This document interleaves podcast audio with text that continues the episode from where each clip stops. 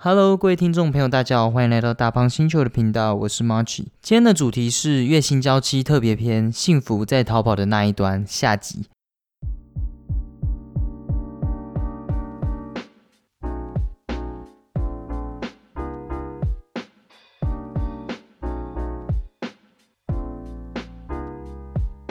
Hello，我是 March，这是月薪娇妻特别篇的第二集。那上一集我们简单介绍了它的起源和一些剧情。那我们今天会把这一集结束。那你假如点进来，然后发现这是第二集的朋友，那你可以先去听听看上一集。那你假如连月薪交期是什么，或者连 EP 五都没有去听的话，那我觉得大家可以去听 EP 五，那大家就可以大概知道月薪交期在干嘛，以及它一开始的电视剧它到底在讲什么。我里面有介绍这个作者啊，这一出剧大致上在讲什么。介绍到什么事情，这样有蛮详细的一些一些剧情解说，针对主角跟女主角这个部分，这样以及他身边的一些人物。那你听完这些的话，那你再来听这两集，那你就会比较了解《月薪交期特别篇》在干嘛。因为我这两集是不会介绍人物的。好，那讲完了这些，那我接下来就要从我们上次的那个地方开始。那我们上次就讲到两种爸爸的差异嘛，那我就我就有说，其实我觉得两种爸爸的感觉都不错，就只是看另一半或者是你的家庭能够接受什么样的你。那接下来就是男主他，因为他要不断的去赶那个专题，他才有办法好好的放育婴假。但是他发现专题的进度很严重的落后了，所以他就决定要外包人来进来帮他做。假如你是从头开始外包人的话，那外包的这些人他就必须要从头开始学习你这个专案，就是他想他可能会必须要去了解这个专案在做什么，或者是他们需要帮助你的内容是什么，那进度就会拖到。所以那个会员，也就是他们的主管，就提出这个疑问，就说：“诶，那你假如这样子的话，那你不就我们的进度还是一样 delay 啊？”所以男主就说：“那我们就找一个从以前开始就有跟我们合作的对象，那就是这个上一集有提到这个 Uli 组，就是这个早田先生跟日野秀司他们一起合开的一家公司，那他们就进来，然后帮他们一起做这些专题，这样。那他们一开始在开会的时候，其实还蛮平淡的。”然后，但是中途的时候，就他们聊到说，哇，进度很落后什么的。然后灰原也是他的主管，就还说，哇，在这种很进度很落后的时候，我们专案里面的支柱，也就是这个男主角，他中途还要休一个月，就是那个育婴假嘛，就还让他很困扰。他摆出了我们上一集有提到的嘛，就是那个我请假我有理的这个表情。他还加码说，他已经跟上司请七月，然后要放两个月的假了。因为老婆接下来要回职场上班，所以他就要帮他顾小孩这样。然后会员就很紧张、很紧张，因为他们的进度真的拖累很久了。然后，然后他还呛他说：“那你、你那个是你那是什么？我请假我有理的表情。”那这一段其实还蛮搞笑的。这不是这一段的重点，因为接下来的时候，早田就点出，就是说为什么今天会员会不爽，就是因为其实大家听完这段就就会知道嘛，因为一直都是认为男生不必要请假。就是甚至你可以请假，但是不用请的这么长，所以他会不爽的原因，就是因为男人要休很长的育儿假。但是假如今天是别的原因呢？就是像是你要照顾生病的家人，或者是你遭遇了事故，可能脚断掉之类的，或者自己身体不适就生病啊什么之类的。但其实。严格上来说，育儿假跟这些应该都是一样的，就是因为他们都是公司规定而来的嘛。但是为什么现在的一些风俗或者是一些有形跟无形的影响下来，就不知道从什么时候开始，大家都会觉得育儿假人不应该请，就是男生不必要去请育儿假来帮助女性。但其实这是公司规定的。就是因为工作这件事情，因为工作的都是人嘛，所以他们一定有很多不确定性啊，所以他们不知道什么时候会发生什么样的事，所以这时候最重要的就是要让不管是谁请假，都能够维持这个组或者是这整个公司能够继续进行下去，就是维持他的工作节奏。所以从平时就要营造出他能够随时回归或随时离开，这样子你才有办法保证这个组看整个公司能够继续进行下去。那早田就说，就是因为上司觉得灰原可以去帮助到公司，然后达成他上面所说的那件事情，所以才会任命他为主管。那其实他这段话说完的时候，那灰原也就只能接下这颗球，因为他说的太有道理了嘛。所以他他就马上说哦，也是也是，那我们就继续开会吧。其实我对这段蛮有感触的，因为。我是大学生嘛，那接下来可能大家都要进到职场去上班，那大家可能也有也都有一定的机会会有家庭，然后不管是男生或女生都一定要休到这个育儿假。那其实到底什么是完美的工作环境？因为现在台湾，我感觉他一定也有面临这样的问题，就是他可能一定有一些相关的法律或者是公司有规定说，不管是男生或女生都可以休育儿假，但是台湾。的上司一定会给我们这些基层的人有一些压力，就是我们不能随随便便的去休很长的育儿假，或者是甚至连休育儿假都不行。所以在这种情境下的影响，你虽然表面上看起来我们对育儿假这个部分是很平等的，就是不管谁都能休育儿假，然后我们就会去探讨，诶，会不会是因为其他事情导致生育率降低的原因？就大家为什么不想生小孩？但其实我觉得就是这一部分去影响到的。就是因为大家有形无形之间去看待这些很小的事情，我觉得就是这些小小小的细节，然后导致现在台湾的生育率这么低落，并不能完全的怪罪说台湾人年轻人买不起房，或者是台湾人薪资不足，可能就是一些虽然这一定有原因，但是我觉得不，你一定要每个原因都重视到。所以这一段他讲到的这个议题，我觉得蛮值得大家去讨论的。下一个场景就是。男主角跟女主角一起去买这个童装，那其实这段时间男主都很想要感受到这个胎动，就是他想要感受到那个婴儿去踢踢这样，但是都没有成功，然后他就觉得自己被讨厌了这样。其实我觉得这边就是一个男主，其实他都一直不断的给自己很多的压力，就他会觉得，哎，小孩会不会是知道是谁在摸他，所以才不愿意去。提议这样就不愿意让他感受到他。那旁边的店员也有说，小宝宝小宝宝其实是知道是谁在碰他。那男主听到一定会更受伤嘛？因为就就代表他他知道这件事实，就这个事情原来是真的，他想的是真的。但店员有说，其实他家也是这样，就是她的老公可能也是有一样的情况。但是你也要继续多多的去触碰宝宝，然后让他记住你的手，就让他知道，可以让他有一个安心感这样。其实这一段，我觉得最主要就是男主其实压力就是已经到一个巅峰了，就他知道，诶，他其实一直在无形之间给自己压力，前面都是一一些家务上的什么之类，但是这个方面就是他自己在给自己压力这样。但是当他知道别人跟他一样的时候，他就不接，因为其实男主角就是这样，他就是会一直自己不断的去想事情，然后不会去跟。不管是有生过孩子的日野修斯去去问这些问题，什么他不会，他都会一直去想这些问题。当那个店员跟他说：“诶，其实他们家人也是这样的时候，他就比较安心一点了。那他在这个时候开始，就是在各种时候跟宝宝讲话，不管是睡觉、吃饭的时候，就像是那个他早上起床的时候，还会跟他说：“啊，早安呐。”不管是睡觉之前，还会跟他说：“诶，小宝宝，我要睡觉喽。”然后才终于可能那个小宝宝才。感觉到安心吧，然后就才有感受到胎动这样，那就这样安心成长到三十四周，然后女主也就开始感受到自己会有抽筋啊等等的症状，然后这时候刚好在这边就送那个纸巾来，厕所的纸巾来，然后因为她抽筋嘛，所以她走路就比较慢，所以她就没有办法赶上这在这边，没有办法帮在这边开门，所以在这边就走了，然后她甚至就是打喷嚏的时候还尿失禁这样，所以我这边。就讲这个的，就是因为我前面不是有讲到，就是可能很多人都会对休育儿假这个议题感到很很反感，就是上司吧。那但是其实像深山实力他遇到的问题就就蛮多的，就不只有孕吐这件事情。就你克服了孕吐，后面还有很多事情需要男生的帮助。可能小孩出出生的时候才是最重要的，就是最需要男人去帮助的时候。这样，那接下来场景就来到男主这边。那男主刚有讲嘛，因为他为了要能够安心的放育婴假，所以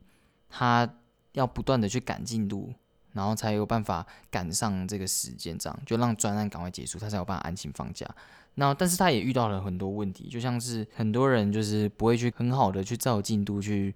去完成事情啊，因为他算是这个专案的负责人嘛，所以他就要去盯这些事情，这样。那他就为了要放产假，那他就只能工作到除夕。但是当他想到家里的杂物的时候，就是觉得哇，到底职场的女性到底怎么兼顾的？就是同时家务，然后又有工作上面的事这样。所以他想到这个的时候，就就很不想要回到家里。但是因为他有责任心嘛，所以他还是得回家。那因为刚刚我有说嘛，就是因为女主因为抽筋，所以她没有办法领到厕所的纸巾，所以女主也希望他把厕所纸买回来。然后这时候场景要讲一下，就是早田找大家参加最后一次的早田会，就有提到中国爆发未知的病毒，然后可能到最后大家人都会死掉了，然后大家就会想念这一次的早田会，然后大家就是他很小气啊，比花生米还小气。那这一段就是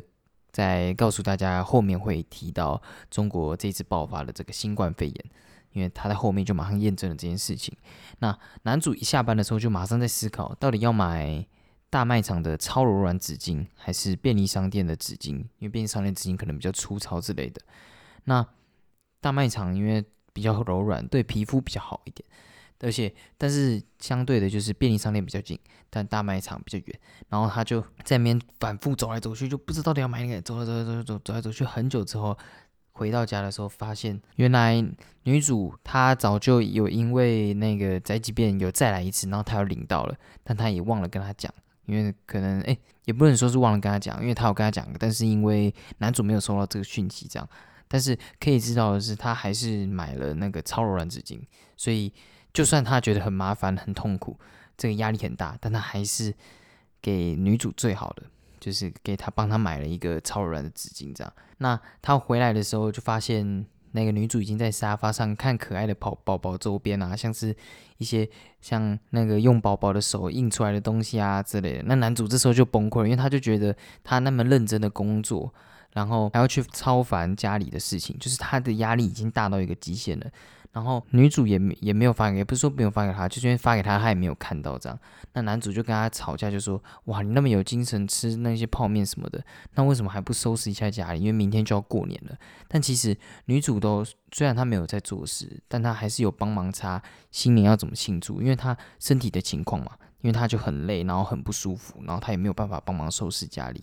然后。男主就说：“诶，看你的脸看起来很开心啊，那那你为什么还就是还说自己很痛苦什么？”然后女主就说：“其实她只是为了要装作很开心，因为她怕男主看到她不开心的时候，反而会就是很很失落这样。所以其实他们都有在互相为对方着想。但是我觉得这就是不管多好的恋人，或者是情侣，或者是家庭，都会遇到的问题，就是在很大的压力之下，明明双方都一定都知道自己。”有为对方做什么事情，但是双方还是会就是有冲突这样。那这一段就有点像是怀孕一定都会遇到事情吧，就是家务变得更重，然后你一方面要去超凡，不管是公司的事情、家里的事情、小孩的事情、自己身体的问题，但另一方面你还需要去得到对方的认可，因为对方不一定会觉得你有在帮助家庭嘛，就像深山实力觉得他自己也有在帮他。帮助这个家庭，但是男主也有点没有办法接受。但我觉得这不是谁的问题，大家就只是压力太大了。这时候可能就需要一点沟通之类吧。那图来到了女主角家，然后还做蛋糕给她吃。然后深山实力还说怕男主不喜欢待在家里，因为女主就说跟女男主相处的时候有点孤单。这样图就说其实他跟家人的时候，他多少也会有这种孤单的感觉，就是两个人不管在多亲密。或者是多了解对方，就总有一块地方你没有办法了解到，没有办法碰触到。土屋提出的方法就是要跟人多多聊天吧，就可以解决这份孤单的感觉。因为现在深山十一都待在家里，然后他可能比较常碰到的就是男主吧，所以他常常会有被这个孤单的感觉给触及到。这样，那女主就说，其实跟人讲话产生共鸣就会比较好，就是。可以改善这个孤单的感觉，然后共鸣也分成两个方面：认知面，理解对方的感情；感情面，自己能够感同身受。那我相信他会讲这段话，就是因为有上看过我上上集的 podcast 就知道，因为女主是心理系的嘛，所以她有办法分析这样子。那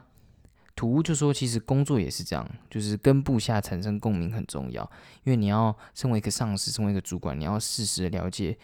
部下在想什么嘛。你只要知道他们在想什么，就是跟他产生共鸣的话，那你们整个组的运作也会比较顺利。那他就有说，女人就可以互相抱怨，但男人就比较倾向就是承担一切，最后爆发。其实我觉得这个，当我自己有烦恼的事情或者是什么，我我比较倾向就是自己如果能够自己解决，能够自己消化的话，我就会努力去让自己消化这些负面情绪，因为我觉得不要让别人去承担我的负面情绪，因为他们没有这个义务嘛，所以我都会自己试着去消化。但是我身边的女性朋友，她们都会互相聊天啊，不管是跟我讲或者是跟谁讲，都会互相的去讲这些事情，所以。他就说像男人一样坚强，他这句话应该是诅咒吧，所以我真的觉得是这样，因为像男人一样坚强，其实男人真的坚强吗？会不会其实男人跟女人都差不多，只是因为男人只会比较会硬撑，那女人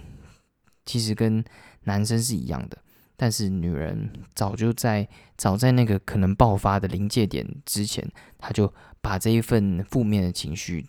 分享出去。其实分享出去也没有到不好，因为你那个分享出去可能也不会对别人造成什么影响，但是对你的益处很多。所以像男人一样坚强这句话真的蛮是蛮像也是一句诅咒的，因为像男人一样，其实你到最后只会被负面情绪压倒吧。那讲完这个的时候，女主就开始回想自己，其实她在怀孕的时候都开始有办法跟别人有过沟通，或者是有办法被理解。她有有办法找人倾诉，像最早的那个大妈嘛，她说这件事情太抠了，就是太小气吧，公司太小气了吧。那那个女那个大妈也有办法理解他，像是土屋也有办法理解他，像是那个小安也有办法跟他互相理解，但是男主其实都没有。那直到那个他们去宝宝店的时候，然后那个店员跟他讲说：“诶，其实。”我们我们家也是这样的时候，他才感到安心。所以我觉得，其实夫妻或者是伴侣，应该都要有办法去分享彼此的想法，然后互相倾诉，然后才有办法互相让对方安安心。这样，因为像是男主嘛，他就是一直不断的压抑自己。那假如你你的另一半是那种平常就有办法一直跟别人讲话，一直跟别人沟通的，那倒是还好。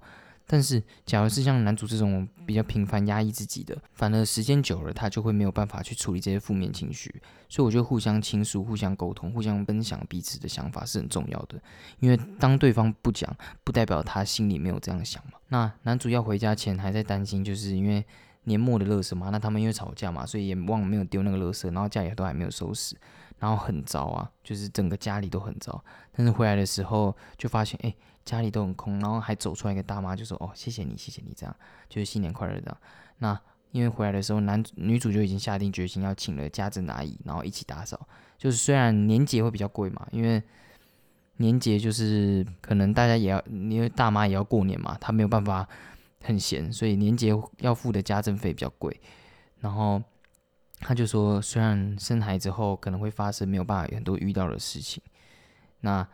但是我们现在还是得要借助周围的力量，不管是现在之后都一样，因为他们在我觉得虽然找家政阿姨可能对剧情上来说只是单纯的找家政阿姨，但我觉得这个时候就是他所说的，他们借助了周围的力量，因为从以前开始，他们之间的事情他们都想要自己解决，就像是隐瞒契约婚姻啊，然后一开始有小孩或者是。他们之中发生的一些争吵什么，他们都倾向要自己解决。但这一次，他们发现他们没有办法再处理这件事情了。他想要借助周围的力量，然后去克服。然后男主听了，当然就是很很感动，然后就哭了。然后其实这一段我看了也很有感触吧，就是因为男主他都不断的想要倾向，就是一自己去处理负面情绪，然后他的压力就随着周遭的事物越来越多，然后小孩。也在女主的肚子里面越长越大，然后她的压力也越来越大，所以她逐渐没有办法去承担这个压力的时候，她对女主就是发火了嘛。但是她还是很努力的想要撑下去。我相信，就算女主这次没有请家政妇，那男主回到家里，他还是会默默的把家里打扫干净。因为我觉得男主是真正爱她的，我觉得这就是真正的爱吧，就是能够对。你自己的伴侣或者是谁能够做出你平常想都没有办法想到，你有办法你自己有办法做出来的事情。像男主可能，假如他没有那么爱他，他早就崩溃了。那其实这一段还有一个很感动的地方，就是他们有互相讲哦，对方辛苦在哪。那女主就说：“哇，你辛苦了，从以前到现在这样。”然后男主还就反问自己说：“呃，我辛苦吗？”然后女主回应他，就就回应他就说：“你你真的很辛苦。”那男主就说：“你才更辛苦。”然后女主就说：“其实我已经讲很多次我辛苦了，然后你觉得辛苦的时候也要讲，这就有点呼应到前面的主题吧，就是男生都会这样子，就是会不断的想要自己去消化这种负面能量。所以其实我觉得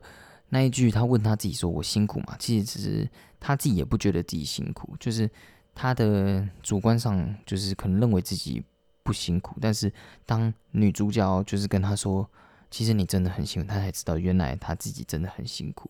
所以很多时候都这样吧，就是不管女男生跟女生都有辛苦到撑不下去的时候。那接下来听到他说那一些话的时候，就说你也应该要说出来，就你很辛苦的时候才是要说出来。他才说哦，我真的很辛苦。那男主就说你现在觉得怎么样了？然后女主就说我觉得我不辛苦了。然后男主就说哦，那那辛苦你了，坚持到今天。然后你就说谢谢你。其实，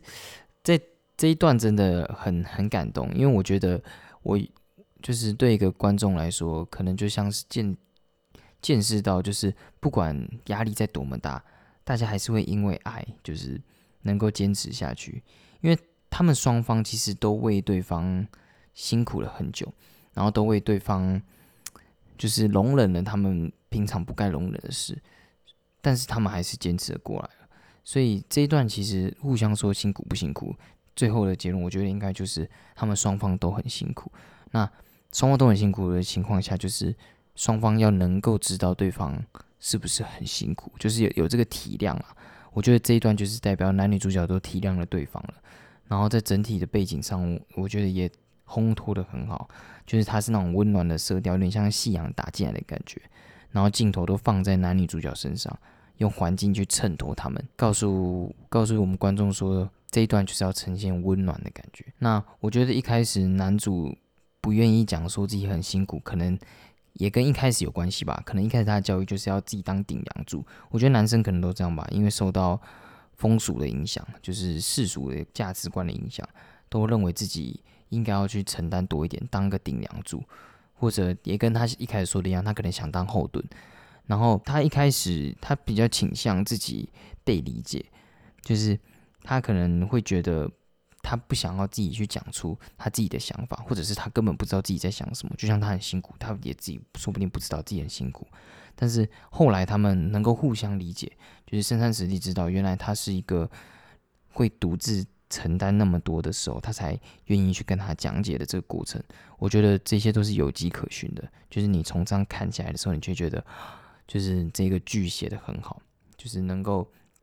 真的去讲到每一个细节。那接下来就是要取名字嘛，因为小孩子快要出生了，出生之后好像两个礼拜内都就要想出名字这样。那他们想要取一个男女生通用的名字，因为孩子在成长的时候可能会改变性别。其实我觉得这还蛮贴切目前就是这个世代的主题，因为目前我觉得。很多小孩在出生的时候，可能会帮他男生吧，就会取一个很很阳刚的名字，然后想要让他变成就是传统的男生，这样就很传统的想法。所以我觉得这边他们说想要取一个男女生通的名字，就是我觉得给家庭一个新的观念，就是其实应该要让小孩在成长的过程自己去寻找自己是什么样的人，在成长的时候摸索，因为。我觉得性别这种东西并不是一一生下来就固定的，可能他在摸索的过程中发现自己真的是属于什么性别也不一定。但是在这段过程的时候，他们突然羊水就破了，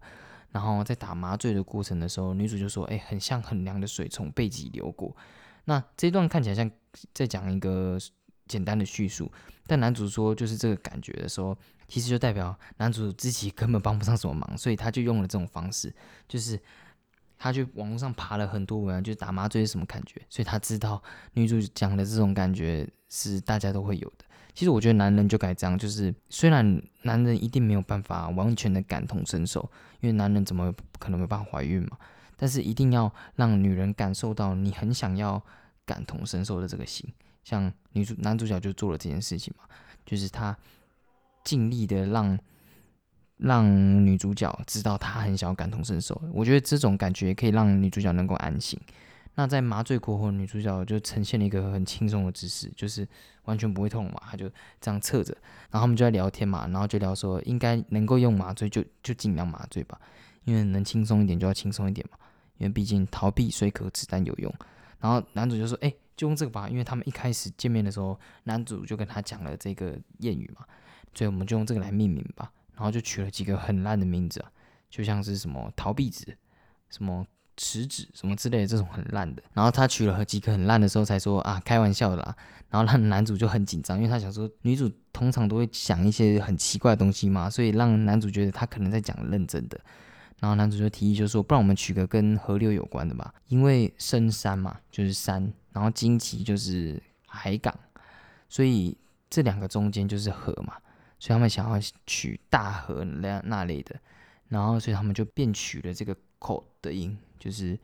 把大河转成 ‘co’ 的音，就是有点变成中性的感觉。接下来就孩子就出生了，然后就生了一个女孩。这边其实有一个小插曲，就是。男主角看到他的时候，第一句话说的是：“啊，原来是生物啊，就是说啊，是生物诶。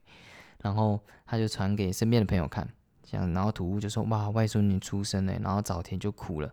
然后慧云还说什么：“啊，我们也有属于我们自己的幸福的。”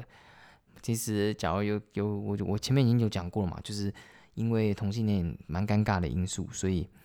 他们可能没有办法见到彼此的最后一面之类的。所以我觉得这一段早田哭。也是蛮蛮能够知道的，因为同性恋尴尬的身份这样，因为同性恋他没有办法怀孕的这个身份，所以他们就很难有小孩嘛，除非是领养。那男主爸听到宝宝很激很健康的时候还很激动，然后要给他讲的时候，他他只有跟他说啊要争气一点。但其实这边有个小巧事，就是男主妈他传话的时候是说啊你做的味噌汤很好喝啊，然后。接下来镜头就带到他多买了一台电锅，所以其实就像我刚才说的嘛，男主爸早就被温暖了，但他还是想要守住自己的最后一个尊严，这样就是告诉大家，其实他没有很很很接受他他的想法，就表现出来，表现出来他很没有接受男主的想法，就没有被男主养，但其实他早就被他温暖了，这样。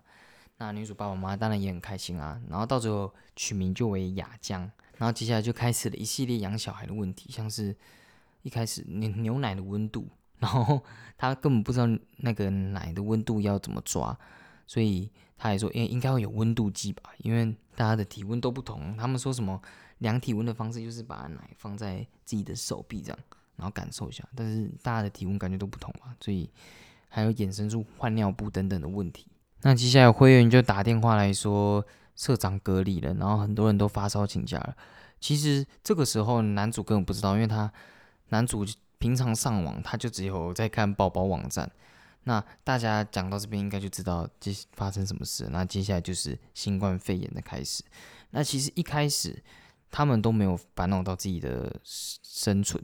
反而是担心到孩子的隐忧，就是新冠肺炎对孩子的隐忧。因为他们大家都怕亚江得到肺炎嘛，然后还上网查说，还发现了一例死亡，就是一例有婴儿得到肺炎死亡的一个病例。然后，但是有同时也有资料显示出，其实这个病毒对婴儿不会有事。然后，所以就是圣诞时期就会觉得，到底要相信哪一个资料，根本不知道。其实我觉得这在一开始这个病出来的时候，因为大家根本不知道是什么，所以都有传出一些很莫名其妙的一些。不管是筛检的方式啊，或者是一些奇怪，像得到这个病会有什么影响的一些奇怪的假新闻，像是之前就有传出说什么你只要吃一大堆蒜头，你就不会得肺炎什么之类的。像这种，我觉得就是大家都尽量不要相信嘛，或或者是要去查证这样。隔天就是男主回来的时候，去到所有地方，然后就发现那些包括口罩啊什么，其实都被买完了，像婴儿口罩也都被买完了，所以回来的时候。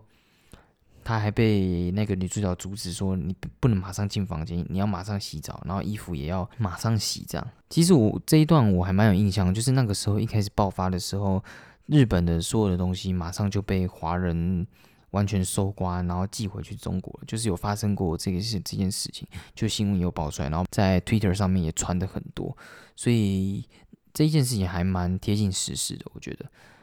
然后。就刚才说嘛，因为他马上就要去洗澡这些，然后这个时候女主还跟他说对不起，就是怕他觉得啊，他自己是不是太太过顾虑了这样。那男男主就跟他说啊，你的顾虑其实是正确的。其实我觉得这段还蛮温暖的，就是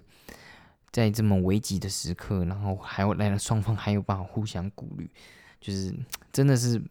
自从那次之后就开始互相体谅，这段蛮感动的。那后来还有发生一件事情，就是雅江突然都不讲话了，然后。那个男主哎，女主角就还一直拍他，然后叫他说：“哎，雅江，雅江，你你你你怎么了？你怎么了？”然后他其实只是睡着这样。那其实我觉得这一段就是想要表达出整个日本每个家庭都蛮人心惶惶的。那回到公司的时候，还好灰原之前就有储备口罩跟消毒液。消毒液，那我觉得他这样就真的有做好。我上上面讲到的风险管理，主管就是要有办法风险管理嘛。那发给大家一人一盒，然后会员也希望男主可以帮他开始用一些居家办公的事，就是像这次新闻也有出嘛，就是很多公司因为这次肺炎的原因，然后开始用了很多方式，然后尽量让大家能够在居家办公。然后其实一开始上司都是反对的。那但是灰原就说，就算上司反对，他也要说服他，就是因为肺炎真的太严重了，就是来上来上班的话，反正会让这个进这个疫情加重这样。那因为他们之前约定好，就是男主跟女主约定好，就是哺乳期之前他都要一起帮忙，但现在不行了嘛，因为疫情太严重了，然后那个男主角跟女主角原本住的地方也被列为就是重灾区，就是很容易感染的地方。所以他就提议让他们一起搬到老家去。这一段其实我觉得还蛮痛心的，就是两个人都在哭，然后都没有都舍不得对方，因为这就是他们的第二次分离嘛。但是跟第一次分离不一样的原因，是因为他们好不容易下定决心要一起度过难关了，但是还是被拆散了，就是完全没有任何预兆的被拆散。那岳父就来载他们了，然后男主还把洗手液、口罩全部都给他们。然后女主就关心说：“诶，那你到底要用什么？”其实我觉得这一段就是男主想要表达出他只希望女主跟雅江能够好好的活着，因为他知道自己能够有办法处理的好自己。虽然他他，我觉得他应该不是自己能够知道啊，就是他觉得他们活着最重要。这种这种心，我觉得真的很伟大。那因为男主怕母女感染，所以他们就远距离抱他们，就是两个人手伸开这样。这一段我觉得，诶，这段应该有在海报上面出现，还蛮有名的。那到时候就是留男主在这里，然后等工作好，然后等工作安排好的时候，然后再回去找他们这样。然后接下来疫情就变得更严重了，政府就开始规定一些限制，不能外出啊，或者是长距离移动之类的。那男主也怕自己感染，所以就不回老家。然后这里有一个小插曲，就是志村先生，就是一个很有名的喜剧演员嘛，日本的，然后得了肺炎死掉了。然后大家都去志村健之树，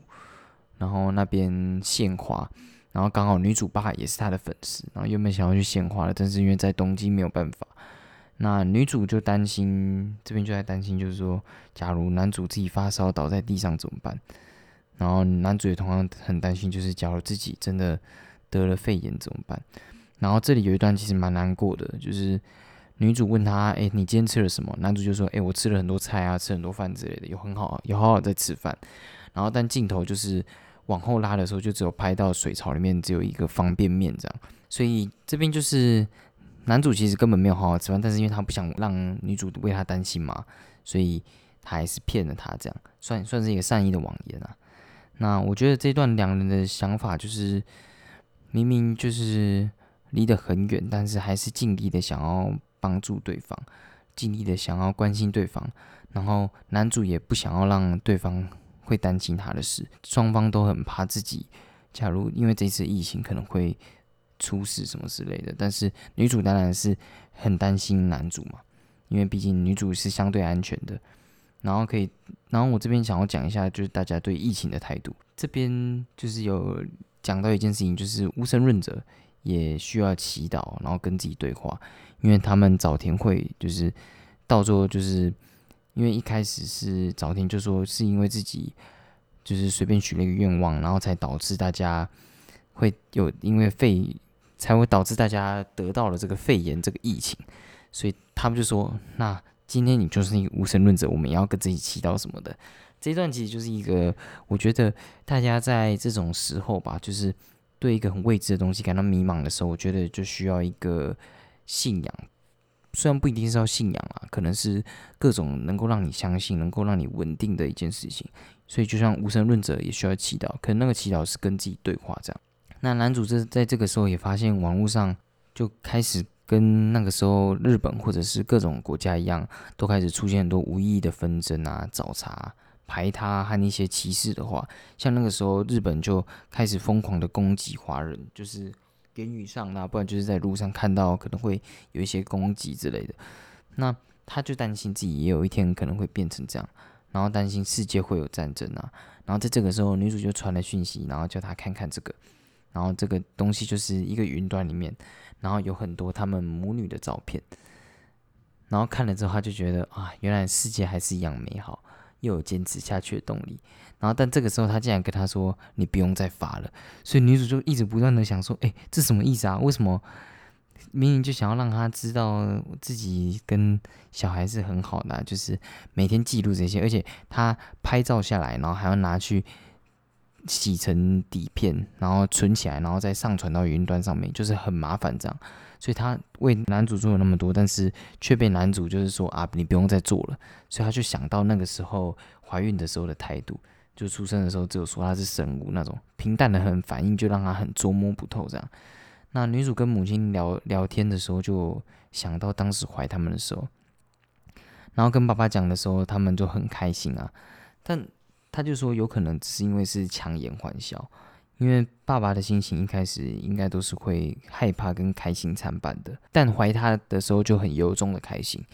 我觉得每个家庭的人都是这样吧，就是。你假如是真的想要有小孩子，然后第一次怀孕的时候一定都是很开心的，但相对的应该也是会很害怕。就像男主角这样，他虽然在怀孕的一开始只是跟他说啊是生物，我觉得他他是那个是生物，并不是觉得很平淡的那种感觉，而是他一方面很开心，但又担心自己没有办法做得好。像他一开始当上爸爸。就是知道怀孕的时候，他也觉得很没有实际的感觉，就是很没有那个实在感，就觉得哎，怎么自己突然变成爸爸了？所以我觉得那个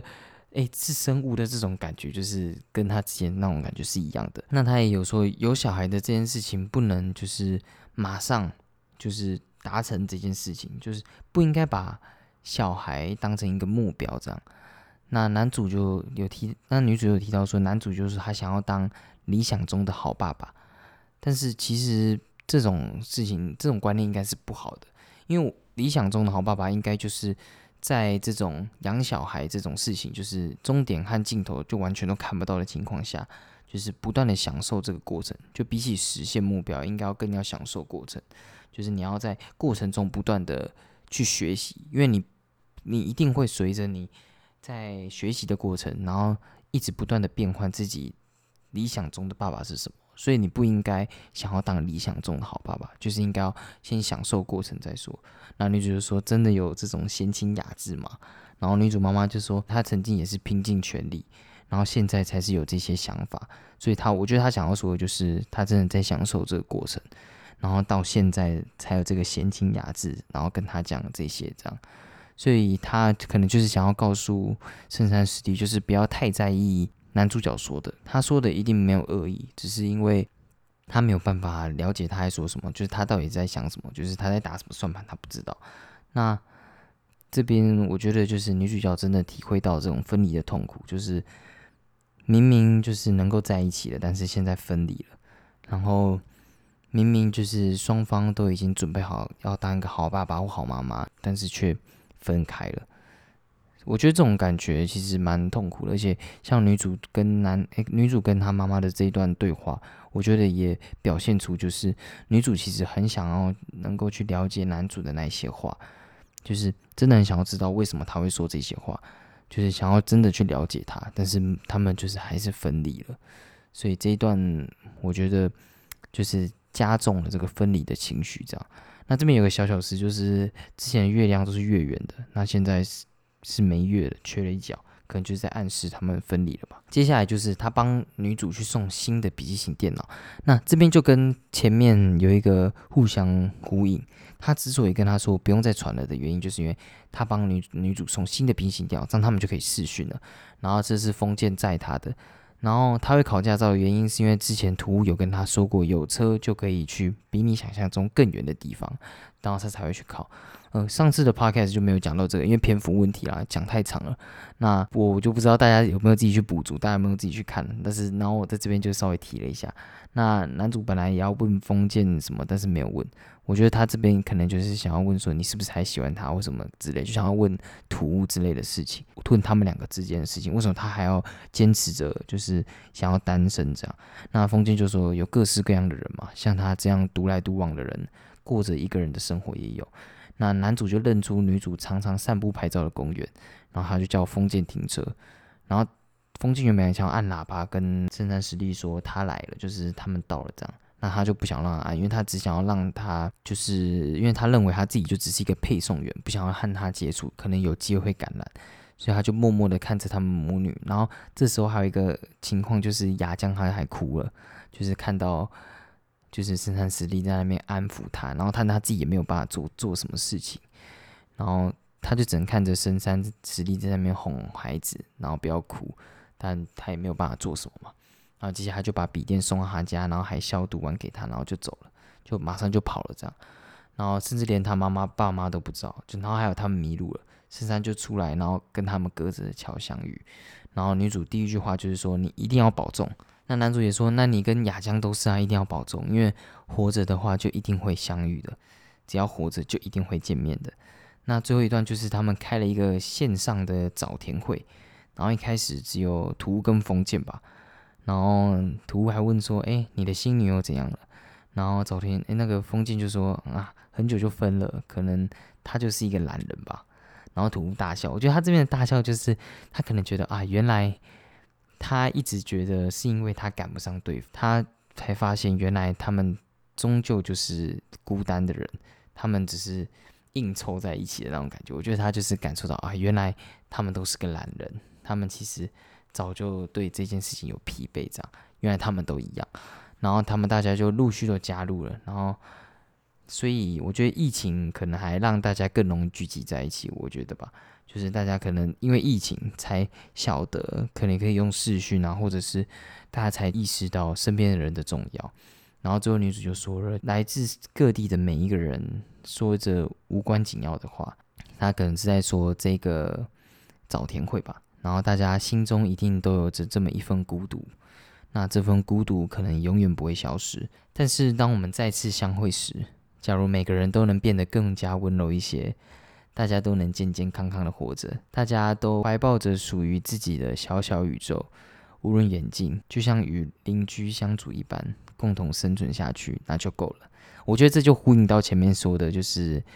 只要活着就够了，因为活着就一定会相遇嘛。所以这一段我觉得讲的很好，那我也就不用多说他说什么，因为他讲的蛮直白的，就是我觉得就是疫情让大家更加某方面的程度上更加珍惜对方，更加珍惜每一个人，然后他们就再次见面了，然后这次终于可以抱着雅江和他的老婆，然后不用再心急了，就不用再多做一些什么了，然后他就说了，假如他很想要回到女主跟他说她怀孕的时候。如果是现在的自己，他一定会用力表达喜悦，用力照顾雅江，因为陪在他们身边真的太好了。我觉得这边就是在讲他这一段的过程，他真的体验到压力啊什么之后，才发现原来他跟女主真的是很能够互相体谅，能够互相沟通的。那他说的那一些，我觉得真的就是因为他体谅了，他经过了这些，才有办法。能够用力表达喜悦，用力照顾雅江，所以这一段，我觉得真的能够表达出男主这一段时间的一个经历吧，一个心境。然后最后男主就说啊，这段时间真的是太漫长了。然后女主就说我回来了。好，那这个就是春节特别篇的所有以及剧情详解。那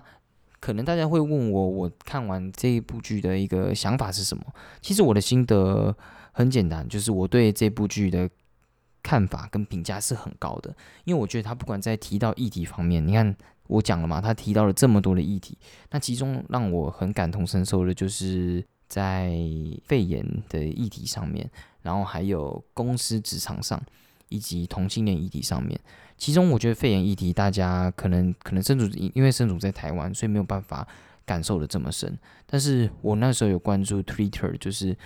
包括像是日本的 IG 的一些博主，他们都有在分享，就是可能因为日本的东西都被华人买完了啊，然后他们就还要用各种方法去得到这些物质，或者是他们在日常生活上有很多不便，所以我真的觉得。当大家待在台湾的时候，我希望大家能够真的知道台湾在这方面所做的努力，就这这个努力是每一个人都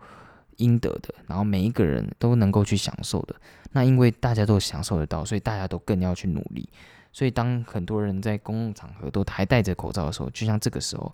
因为台湾已经有一段时间没有本土病例了嘛，那到这个时候，台湾还有很多人在公共场还是会习惯戴着口罩，我就觉得。台湾在这个时候真的做了一个很好的榜样，就是他们真的树立起了在国际中吧，树立起了一个就是什么叫做防疫应该要做的，就是真的从心底你戴着口罩，就是那种你假如不戴着口罩走在路上，你看到大家戴着的时候，你会觉得有点不好意思。像我现在假如去哪里没有戴着口罩，当附近人戴口罩，我都会觉得有点不好意思。这我觉得马上戴着口罩，不管是走在什么地方，这样。所以我觉得真的防疫就是你不管政府再多么努力的去促使啊，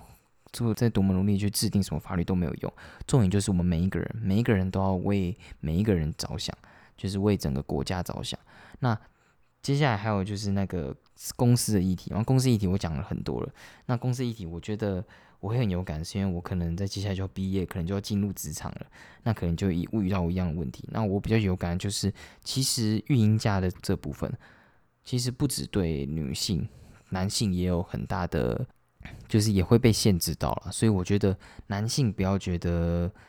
公司可能性骚扰，或者是请假，或者是孕假各种的议题跟自己无关。因为我相信，在未来一定女性的上司也会变多。当他们可能会用女性的观点来限制你，或者是来对你做出一些不利的时候，那你可能就会觉得，哇，原来男性也会遇到这种事情。但其实这个在职场上，在风俗里面，可能早就已经有形无形之间存在着了。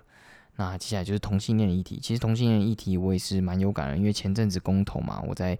里面就有说过了。那其实我还是也觉得台湾在这部分真的蛮先进的，就是马上就实现，马上就通过。虽然中间出了一些小风波，但是总而言之，我们还是走在一条蛮正确的道路上。所以我还蛮感谢台湾对台湾这部分，不管是你是支持或者是有在关注这项议题的人，我都还蛮感谢这些人的，因为我是真的认为同性恋能够结婚这件事情。绝对是必要的，就是他一定得去做，因为就像我觉得就像柯文哲说的嘛，就算你讨厌他，那为什么我们还要去否定他？因为这是他们的自由嘛。你讨厌一件事情，但是那一件事情就是真理，那件事情他就是能做，那你能说什么？你只能在心底讨厌呐，你凭什么站出来投票之类的？所以这件事情一定得过。那同性恋会遇到的很多问题，我在 podcast 里面都有讲过了。那我也希望就是接下来同性恋在。台湾在整个世界能够变得越来越好，就是大家在看待这部分这样。那接下来我要说说，其实这一部剧是粉丝像还是他想要做什么样子？其实我觉得粉丝像是一定会有，因为他有一些部分蛮刻意的让角色全部出现了。那但是我得说，这这应该是占四十趴吧，就是粉丝像占四十趴，因为他多加一些新的人物进来，然后带出了一些新的东西。因为像是他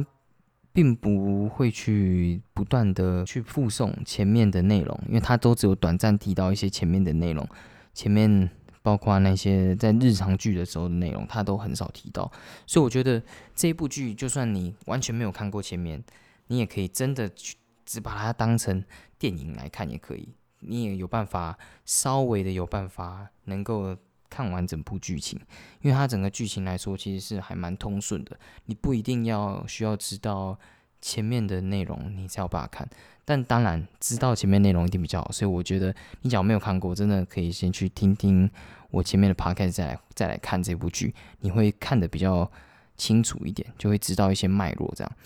那总而言之，我推荐大家去看这部剧吗？我非常推荐大家去看这部剧，因为包括从现在为止，我这样子追下来，因为我春节特别篇就看了三次嘛，因为出的时候看了一次，中间又看了一次，然后为了要写这个 podcast 又看了一次。那剧我本身也看了三次，所以我看了这么多次，我还是能够在一些蛛丝马迹上面找到能够让我感到兴趣的地方。那不外乎它的原因，就是因为。它的整体的脉络都环环相扣，然后都是一环接着一环。就是你假如能够很细细品味的话，那你能够你就能够感觉男主角做的事情都是有迹可循的。所以我觉得春节特别篇他做的很成功，他不仅带出了新的议题，然后也有让长期有在追他们剧的人能够感受到，就是哎，有一些小小的蛛丝马迹是。我们这些人才有办法知道，就有点粉丝像的感觉。那比较可惜的是，有有一些风声传出，可能不会有第二季了。那我个人是真的很希望，很希望有第二季。就算他们要直接演到他们七十几岁、八十几岁往生，我都会一直追下去的。因为我真的觉得，目前来说，《月薪娇妻》是我看过最日常，然后在日常之中又带有一点火花，然后能够教导大家做人的道理，不管是家庭方面。各种方面，像你看，他特别篇就容纳了这么多的议题，所以我真的非常希望他能够继续做下去。那我觉得希望大家在看完的时候，能够想想逃避虽可耻，到幸福在逃跑的那一段中间的这段过程。那你假如知道这两个字的意义，然后把这个心境带入到整个。不管是我的听我的 podcast，或者是在看这个出剧的时候，你就会觉得男主角、女主角在做的事情，这出剧在做的全部的事情，都是我们人生的缩影。因为我们在不断逃避的过程，我们不可能一直逃避，因为我们始终要像男主角、女主角一样回来面对一切。就像男主回来面对他是爸爸的这个事情，就算他没有实际感，他还是得扛下所有的重重担，他还是得在面临家务跟。事业两头烧的时候，他还是得面对一切。那我们能做的是什么？我们只能回来面对，然后不断的跟大家沟通，跟你的另一半沟通，然后希望另一半能够体谅你。那我相信，只要我们用正确的方法，那正确的方法，我觉得也也没有一定。正确方法就是你能觉得是好的，然后另一半觉得是好的。那我相信幸福就会在逃跑的那一端。那我是 March，这是这一次的 Podcast，希望你们会喜欢。喜欢的话可以继续关注我。那下次再见喽，拜拜。